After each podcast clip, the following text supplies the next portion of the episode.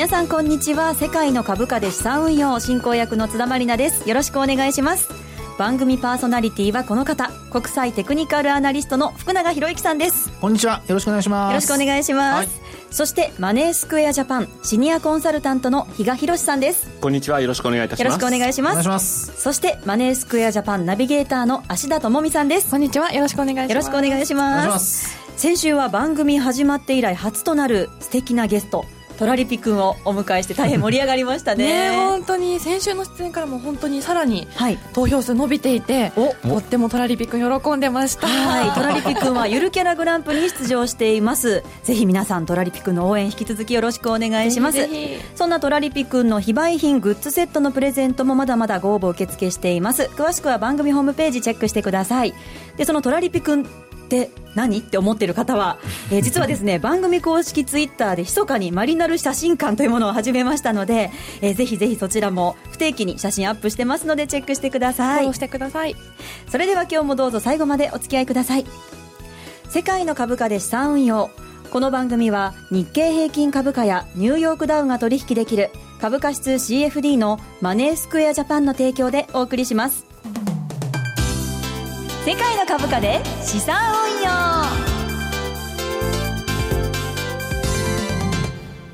それでは最初のコーナーに行きましょう。題してマーケットの見方。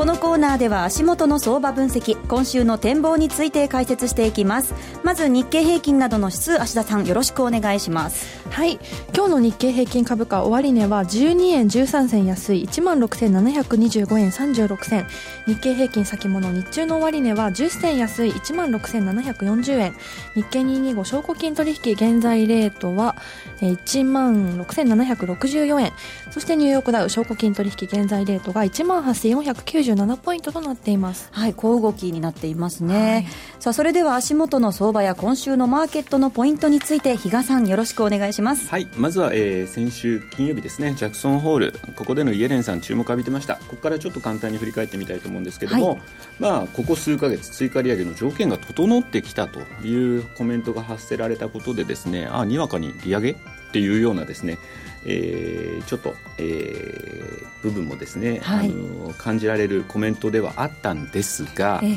とはいえ昨年12月実際に利上げをした時のですねイエレン議長っていうとその直前の議会証言でまあ経済データ次第なんだけど12月の次回 FOMC で利上げする可能性があると。いううにより具体的にですねちょっと踏み込んだ発言をしてたとい。うところからすると、まあ、今回のこの発言だけでですねじゃあ9月すぐ利上げかというのはですね何度も言えない。またあの今まで通りのですねちょっと玉虫色の発言というような動きでちょっと上下動がその時あったんですけれども、まあ、それ以上に、まあ、驚きを持って迎えられたのが、まあ、影の FRB 議長と言われているフィッシャー、FRB 副議長ですね、はい、この方がまあ9月、12月の可能性というのをですね、えー、CNBC のインタビューですかねというので答えて、まあ、イエレンさんも同様の考え方だよというようなところからですねスワッとまあドルが買われたというようなところ、えー、まあ、ちょっとこういった発言を聞くにつれですねやはり FRB ってまた何かあった時場合によっては QE4 というようなこともですねやってこなきゃいけない。そのために今のうちに上げられる時にですね金利でバッファーを持っておきたいというようなところがですね、まあ、感じられるコメントだったかなというふうには思うんですがさりとて、はい。えー、CME のフェドウォッチっていうところでですね確認できる9月12月の利上げ確率を見てみるとですね、はい、思ったほど9月っていうのはですねあの織り込まれていませんし12月もまあまあやっと5割を超えてちょっと6割近いところまではいったかなとただまた昨日ぐらいになるとまた下がってると。いうようなところではですねまだ市場はやはり9月あるのか年内1回なのかそのあたりをですね、まあ、考えあぐねているというような状況なのかなと。でまあそうなってくればですね当然のことながら、はい、まあ、今週末に予定される、まあ、もう9月に入っちゃいますけどね、今週末といっても、えー、いつものアメリカの雇用統計なのかなと。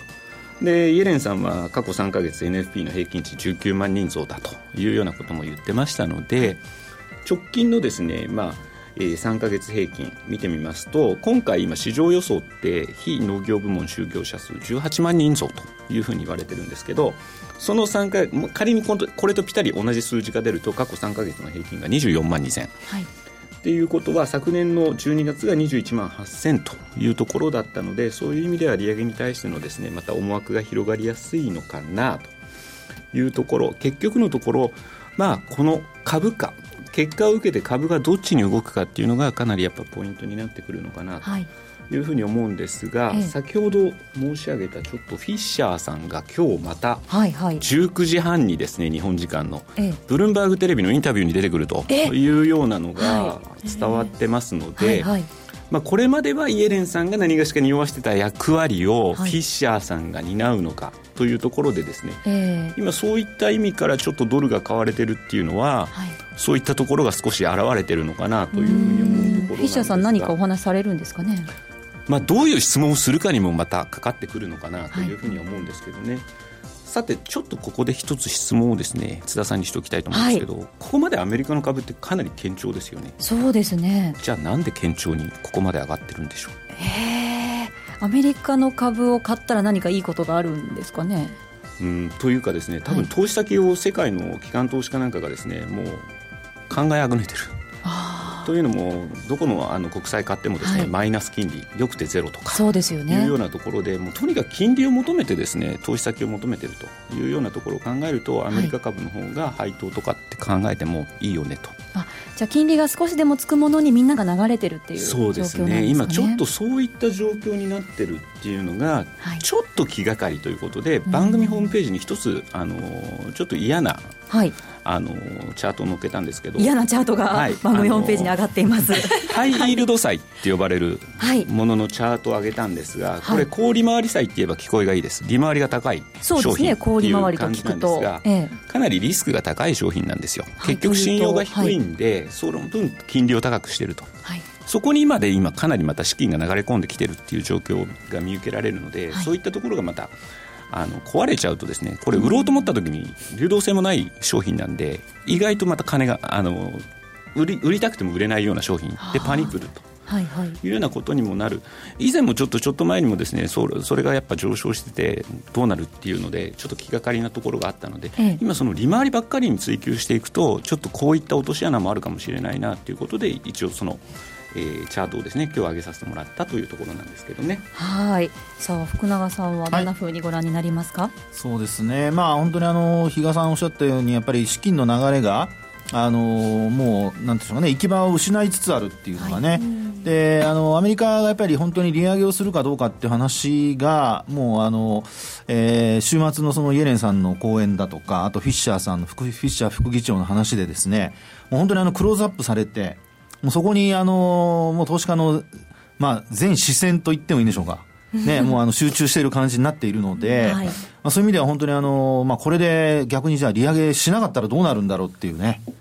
そっちの方もちょっと気にはなるんですが、はい、えー、ただ、あのこれもあの、比嘉さんの話にありましたけど、週末の雇用統計、今週末ですね、はい、あの、雇用統計の結果で、あの、どちらになるのかっていう判断材料になりますから、はい、まあ、そういう意味では雇用統計の結果をやっぱ見て、まあ、そこからどっちに動くのかっていうことをやっぱりあの考えなきゃいけないと。であと、まあ、資金がその行き場を失っているってことになると、はい、その利上げイコールその資金回収になっちゃう可能性はありますよね。はいはいはい、となると、あの、ハイイールド債っていうのが、まあ、リスクが高くても買われてるっていうところからお金がまず逃げるっていうことが考えられるのと、はい、それからそれにつれて、あの、リスク回避ってよくリスクオフとか言うじゃないですか。はい、なので、そういう動きが、あの、広がる可能性ありますよね。ええ、なので、あの、一つはやっぱり今、高値圏にある、あの、まあ、金融資産っていうのは、はい、まあ、一旦売りが、あの、膨らむ可能性があるので、ええ、まあ、そのあたりちょっと注意する必要があるのと、はい、それからあとは、あの逆にこう割安と見られて買われてるものも、はい、あのまあ、目立たないですけども、日本株だとあったりしますよね。ええ、あと日経平均株価もあの海外の、例えばニューヨークダウンの PR なんかと比較しても、まだ昨日の段階で14倍に乗ったところですから、はい、まあ、あの為替次第ということもありますけども、まあ、そういうこともちょっとあの含めて、あの総合的にやっぱりちょっと判断していく必要があるのかなというふうには思いますね。はいじゃあ、この1週間は、福永さん、どんな戦略でいきましょうか？今週はですね、はい、あのまあ明日が月末なんですよ。ええ、なので、えー、明日は、まあ、デートレやってもいいかなと思います。あ短期でもいいかなと、はい、はい、ごめんなさいあの短期売買ですね。短期売買やってもいいと思うんですけど、はいえ。ー、一方であの、まあえー、っと週末こういう時がありますから、はい、まあ、そこで方向感が出たところでそのトレンドが出たらですけど、いや福永さんちょっと前までは、ジャクソンホール待ちって言ってて、今度は雇用統計待ちということになりますか？いやあのあの取引したい人はしていいんですよ、はい、ただあの、ね、逆に言っちゃうとっていうのもあるのでそうですね。ね、まあ、それを考えると、ええ、あの方向、まあ、今回はもうあの、えーまあ、フィッシャーさん、あるいはイエレンさんがそういうふうに雇用がどうなったらっていう話をもう事前にしてますからね、ええ、まあ、そこであの動きが出たらというふうに考えていいんじゃないかなと。で、であと日本株、その25のあの証拠金取引に関しては、これは月末で、はい、あのよく言われるあのドレッシング買いとかね、はい、そういうのが入る可能性ありますから、ええ、まあ、そういう意味ではちょっとこう短期売買というのも、まあ、上下、ね、あの今、あの先ほど、えー、比嘉さんお話あったように、為替が買われて、ドルが上昇して、ちょっと、あの円安方向に触れててですね、あの225の証拠金取引もあの結構上昇してますから、はい、まあ、そういう意味では、そういう動きに乗っかって、はい、あの短期で売買するっていうのも一つ手じゃないかなと思いますね。はい、わかりました。ただ、9月は、はい。ちょっとあんまりパフォーマンスが良くないっていうのも一応資料で今日準備してきてますんで、それはね、比嘉さんも以前ね、教えてくださって。はい、わ、かりました。参考にさせていただきます。以上、マーケットの見方のコーナーでした。さあ、それでは続いてのコーナーに行きましょう。マリナルの世界の株価で資産運用トレード大検証さあ先月からリアルトレードを始めた私ですが早速この1週間の成果を発表させていただきますお願いします発表します今週は2500円ほどマイナスでしたね。ちっちゃ。はい。なんかちょっと津田さん、はい、キャラが変わりつつありますよ。あの、はい、えー、本当ちょっと小さかったですね。はい。あのまあちょっとねはい、説明をさせていただきたいんですけれども。はい、まずですねあのポジションを持っているのはニューヨークダウですね、はい、こちらから説明させていただきます。こちらはですね高値1万8672のあたり更新したらお知らせが来るようにしたいなと思いまして。そうなんですよ、ね、福永さんとね先週実は、まあ、最近は放送後にも居残りして福永さんからレクチャーを受けてるんですけど 何かこうアラート機能みたいなのがあればいいねって言って発見したんですよね。さすがよく見つけましたね。で、そこにアラート機能をセットして使ってみました。というのもですね終値で高値を更新。そしてボリンジャーバンドのプラス2シグマ上回るようならまあもしかして場合によっては損切り、はい、またはですねひげをつけて落ちてくるなら売り増しっていうのも一つかなと思いまして、はい、でまあ状況によって判断しようと思いアラート機能を使ってみました、うんはい、で1万8150のあたりに利食いの指値も置いて週末に利益が乗ったので引き続き利益伸ばしていこうと思ったら現在はちょっとマイナスに転じているという状況です、はい、そして日経225なんですけれどもちょっと短期でっていうお話がね先週もありましたのでそのタイミングを伺っていたところ水曜日に5分足で見て一旦上げて戻ってくるような動きが見られまして、はい、この時実は福永さんに相談したんですけれどもその時は福永さんからは為替の動きを見てからの方がいいよと、はい、ドル円強い時は無理しないでって言われたのを完全に無視して売って 一瞬にして。無視されました。一瞬にして、まあ、すごい近いところにストップを置いてしまった私が悪いんですけど失敗してしまいました、えー、はい、この点に関してははい言い訳のしようもないですよねというか。以前この番組の中でも 大体1日の高低差ってどのくらいっていうのもご紹介したはずなんです。結構動くんですよね、はい、で日経225、はい、とりあえず今日もこういうことをやったので改めて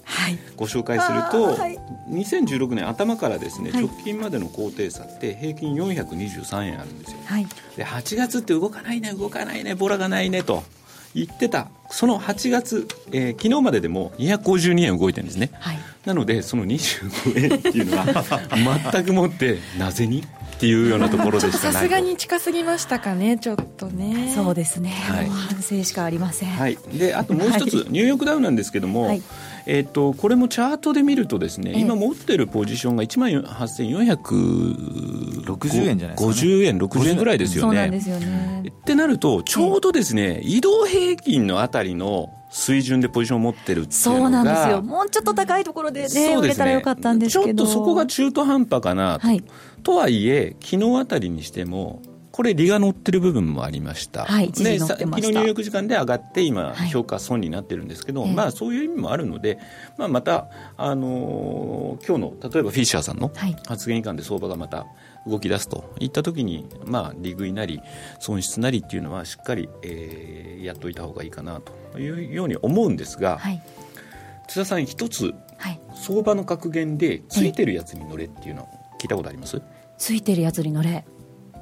乗りたいですけど、はい、そういう格言があるんですけど、はいはい、昨日実はですね私とある方と喋ってて、ええ、その時にもう昨日ですよ。ニューヨークが始まる前ロンドン時間の時に今日ニューヨーク株上がるよってさらっと言ってたんですね、はい、で私もふんふんっていう感じで、え、ちょっと聞き流しててなぜとかってそういうツッコミもしなかったんですよ、はい、そしたら今日こんなふうになってたじゃないですか、っていうことを考えるとまあ、そういう人の意見っていうのも乗ってみるのも一つかなっていうことで、その方やっぱ雇用統計以降、はい、ちょっとやっぱり株が崩れるんじゃないかと。いうようなこともおっしゃってて、はい、まあ、だったら今持ってるその売りのポジションそこまで引っ張ってみても、まあ、相場に絶対はないですけどね、はい、まあ、そういうやり方っていうのも一つあるということでちょっとお話をしました。はい。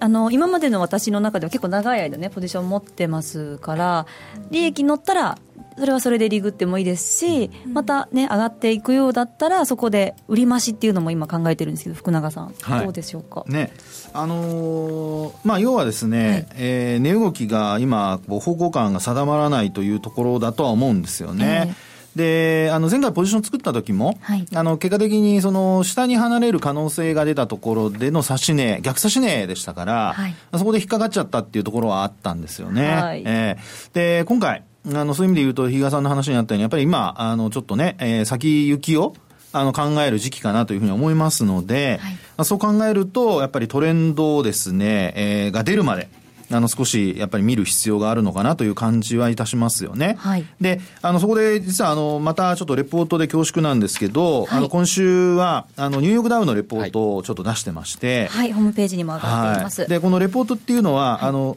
ニューヨークダウと、あと、それから現物株と、はい、あの、ごめんなさい、225の証拠金取引と、ええ、両方であの、交互に出してるんですね。各週でお願いしてます。各週でね。はい。で、今週はあのニューヨークダウでちょうどたまたま同じだったんですけども、うんはい、まあ、そこでちょっとポイントとしてお話ししたいのが、ええ、やっぱりあの方向感が出てないとき、前回もあの動かないときって話をしましたけども、うん、あの今回はですね、それがまだ続いていると。はい。はい。で、あの、ボリンジャーバンドがどういうふうなあの形になってるかっていうのをちょっとぜひ皆さんにちょっと見ていただきたいんですけど、はい、ずっと並行して、えー、しかも狭いですよね、これね。ね横ばいになってるっていうところですね。はい。はい。なので、あの、そういう意味では、これから方向感が出るかどうかっていうのがすごく重要なポイントになってきますから、はい、まあ、そういう意味では今慌てる必要はないのかなというところだと思いますね。はい、で、あの、そこで、あの、ニューヨークダウからわかる、そのボリンジャーバンドのその意味ですね。意味はい、意味と、それから売買タイミングっていうことで考えたいんですけど、ええ、先ほどあの、津田さんから買い増しとか、あごめんなさい、売り増しだとか、え、あの、そういう話が出ましたよね。はい、で、上髭になったらっていう話が出たりしてるんですけど、まあ、ここでボリンジャーバンドの線、各線の意味を考えると、上下の、あの、まあ、あプラスマイナス2シグマの中に収まる確率っていうのは95%で、はい、それが今横ばいなわけですよね。そうですね。ね。っていうことは、あの、上、えー、下、ともにプラスマイナス2シグマの間で価格が動いていると。はいですから、ヒゲでもし売るとなると、プラス2シグマに近づいたところで売るか、はい、あるいはプラスシグマに近づいて、押し返されたら売る。で、逆に、今度はあの、まあ、えー、利益を確保するとなると、はい、えー、マイナスシグマやマイナス2シグマに達したところで買いましょうする。あの、はい、ごめんなさい、買買い戻す。はい、ね、返済をすると。ですから、あの、目先方向感が、あの、雇用時計の後も続かないなと思ったら、そういうことも考えて売買タイミングを測るというのがですね、今このボリンジャーバンドから分かる意味なんですよ。はい、もう、かなりずっとね、長いことスクイズしてますもんね。ギュッとなってますもんね。ね、ギュッとなって、はい、あの、もっと本当はギュッとなってくれると、はい、あの、もっと、あの、その後の動きっていうのが激しくなる可能性が高くなるんですけど。エネルギーを貯めて。そう。ところが、中途半端にずっと細いままですもんね。そうですよね。まあ、マック D なんか見てもずっとこう平行線で。そうそうそう。なかなかクロスもしないですね。そうですよね。うん、なので、そういう意味では、あの、まあ、あちょっと今様子を見るという時期だと思うので、はい、えー、今、あの、ボリンジャーバンドがそういう意味合いを形から教えてくれてると。はい、であとさらに売買タイミングは今お話したようにプラスマイナス2シグマのところを突破できなければ、はい、まあ、要は逆張りで、ええ。ー、対応するっていうのがポイントになりますねってことですね。はい、じゃあ、ポリンジャーバンドしっかり見て、はい、はい、売買タイミングを探りたいと思います。そばにね、助けてくれる人がいるわけじゃないですからね。はい、自分で売買しないと。そうですね。みんな一人ですからね。突き放すなんてそんな。相場って孤独なんですよ。孤独ですね。でも大丈夫。福永さんのレポートがありますから。はい、そうそう、皆さん参考にしてください。はい。はい今日学んだこともしっかり役立てて頑張っていきたいと思います。以上、マリナルの世界の株価で資産運用のコーナーでした。M2J インフォメーション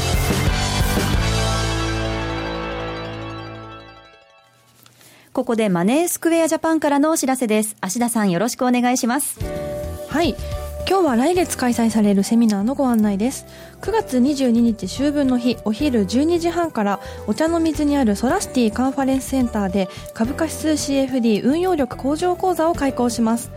セミナーの前半は株価指数 CFD の取引の仕組みや指数の特徴など初めての取引に役立つ知識の解説や9ヶ月で40%の運用益を上げられたお客様の戦略下がっても嬉しい株価指数つなぎ売りトラリピの全容について詳しくご紹介します。9ヶ月で40%ってすごいですね。そうですよね、えー、つなぎ売りトラリピを実践してみたい方は必聴ですよね。ぜひぜひセミナーの後半はどんな内容なんですか？はい。後半は女性ディーラーのパイオニアそしてストラテジストである河合美智子さんを講師にお迎えして年末までの各国株式相場の見通しと株価指数 CFD のトレード戦略をお話しいただきます。そして最後は現役ファンドマネージャー西山幸四郎さんをお迎えして実践的な相場分析手法長年培われた運用哲学を惜しみなく披露していただきます。9月22日お時間のある方はぜひご参加ください。セミナーに参加をご希望の方は世界の株価で資産運用番組ウェブサイトにあるバナーからお申し込みください。芦田さんありがとうございました。ここでお知らせです。マネースクエアジャパンでは株価指数 CFD をお取引中の投資家の皆様によりお取引しやすい環境をご提供するため9月上旬からパソコン用取引ツールの動作環境に Windows 10、Mac を追加予定です。その他にも、現在実施中の M2J 株価指数スペシャルプロモーションでは、日経225やニューヨークダウをはじめとした株価指数の基礎から実践までをレベル別に学べるセミナーの開催や、最新の市況状況、売買に役立つ独自レポートの提供などを通して、幅広い投資家の資産運用を多方面からサポートしています。詳しくは、世界の株価で資産運用、番組ウェブサイトにある M2J 株価指数スペシャルプロモーションのバナーから特設ページをご覧ください。当社の取扱い商品は投資元本以上の損失が生じる恐れがあります。契約締結前交付書面をよくご理解された上でお取引ください。金融商品取引業関東財務局長金賞第2797号株式会社マネースクエアジャパン。以上 M2J インフォのコーナーでした。福永博之のマーケットトピック。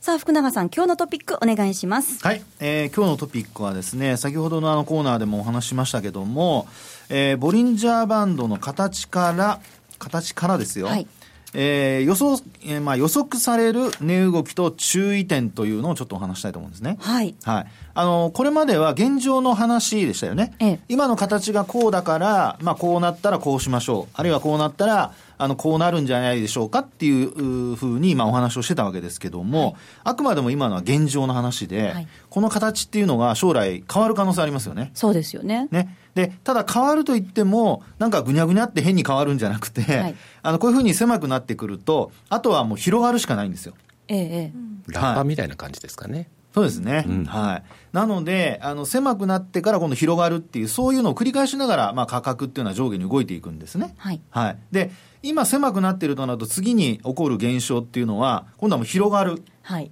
っていうことになりますから。それをね、待ちわびてます。ね、本当にもう、えー、あの、今のポジションからすると、どちらかというと下方向に あの広がってほしい、ね、そうですね。ポジション的にはぜひそうしてほしいんですけれども、ね、どうなりますかね。ね、そこなんですよね。はい、ですから、そこで、あの、ロスカットすべきなのか、はい、あるいは、その利益を伸ばすべくですね、あの、売り乗せするのか、あるいはそのまま、まあ、持ったままで、あの、ポジションは増やさない方がいいのか、はい、そこをですね、今からお話しすることで、えー、予測される値動きっていうことをちょっと判断してほしいなと思うんですね。はい。はい。で、あの、そのためにポイントになるのはですね、あの、今、まあ、繰り返しになりますけど、まず広がるかどうか。はい。はい。で、広がった時にですね、あの、5本線がありますけど、中心線は25日移動平均なんですね。はい。5本のうちの中央の線が。で、今はちょうど、あの、リアルタイムで見ていても、あの、25日移動平均線の上をですね、行ったり来たりっていうような状況なんですね。はい。はい、ですから、あの、ここから本当にあの、上に離れ、上にまあ、例えば今日、えー、今晩上昇したと。はい。でその時に、プラスシグマを上回るかどうか。うん。もうここでですね、まずロスカットするかどうかの第一段階を考えなきゃいけません。はい。で、ただその時に、さっきお話したように、えー、バンドが広がらなければ、はい、もう一回押し返されてくる可能性があるので、またこの5本線の中で移動するっていうことですよね。そうです、そうです、そうです。となると、ロスカットする必要ないってことになりますよね。はい、で、あの、一方で、あの、上髭になるっていうような時になると、うん、あの、ほら、冒頭津田さんが話をしてくれたように、はい、上髭のところで売り乗せってことも考えられるわけじゃないですか。はいね。なので、まあそういう意味では、あのー、まあ、あんまりポジション積みましてですね、はい、逆の方向に行くとちょっと怖いんですけど、あのー、もう、あの、あくまでもこう動かないと考えたときにですよ、はい、あの、損益分岐点をちょっと下げる。要するにショートしているので、はい、あの高い値段で売れば、はい、両方の合算の計算になりますから。そうですよね。平均がちょっとね、変わりますね。そう、変わりますよね。さすが、あの、橋田さん、ありがとうございます。はい、まあ、そういうふうなことでですね、えー、あの、まあ、少し、え今後の動きを見ながら、あ売り乗せした方がいいのか、はい、あるいはロスカットした方がいいのか、まあ、あるいは、あそのまま利益が出るのかですね。そういうのをですね。現状結構ど真ん中であの、私売ってしまってるんですけど、そのポジション自体は福永さん問題ないですかね？あの、今のところは問題ないと思います。ショートでいいですか？はい。で、はい、あの、先行きに関して言うと、なぜ、あの、いいと思うかっていうと、ええ、あの、雇用統計の、あ、ごめんなさい、あの、えー、雇用統計は今週末ですけども、はい、えー、イエレンさんの話と、はい、それからあと、フィッシャーさんの、あの、話ですね。はい、先週末の。ええ、その時の、ちょうど高値見てください。ええ、皆さんもしあの見られるようであればあの見てほしいんですけど、はい、これちょうどねプラスシグマで終わってるんですよ。おぴったりと。ぴったりと、押し返されてるんですね。はい、で安値はどうかというとこれはね、マイナス2シグマなんですよ。おぴったりと。もうまさにさっき言ってた通りの展開ですね、もう。でね、あの、はい、津田さんが夜中起きてれば、はい、そこで買い戻してほしかったんですけど。寝ちゃったごめんなさい。いやいや、仕事がありますからね、はい、津田さんはしょうがないんですけど、まあ、今のようにこういった値幅の範囲内で動いてるってことを考えつつ、はい、次の、あの、方向性をそこから探ると。はいいうふうにしていただくとですね、はい、えー、まあ、トレードの参考になるのと、自分一人でも判断できるようになるんじゃないかなと思います。はい、わかりました、はい、参考にさせていただいて、引き続き頑張ります。頑張るぞ気合だけはいいんですけどね。以上、福永博之のマーケットトピックをお送りしました。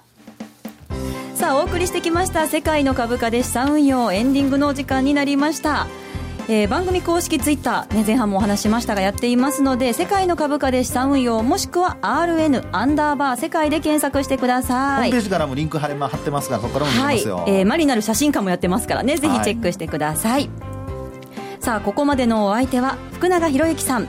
マネースクエアジャパン比嘉宏さん芦田智美さんそしてマリナルこと津田マリナでした。また来週。世界の株価で資産運用この番組は日経平均株価やニューヨークダウが取引できる株価指数 CFD のマネースクエアジャパンの提供でお送りしました。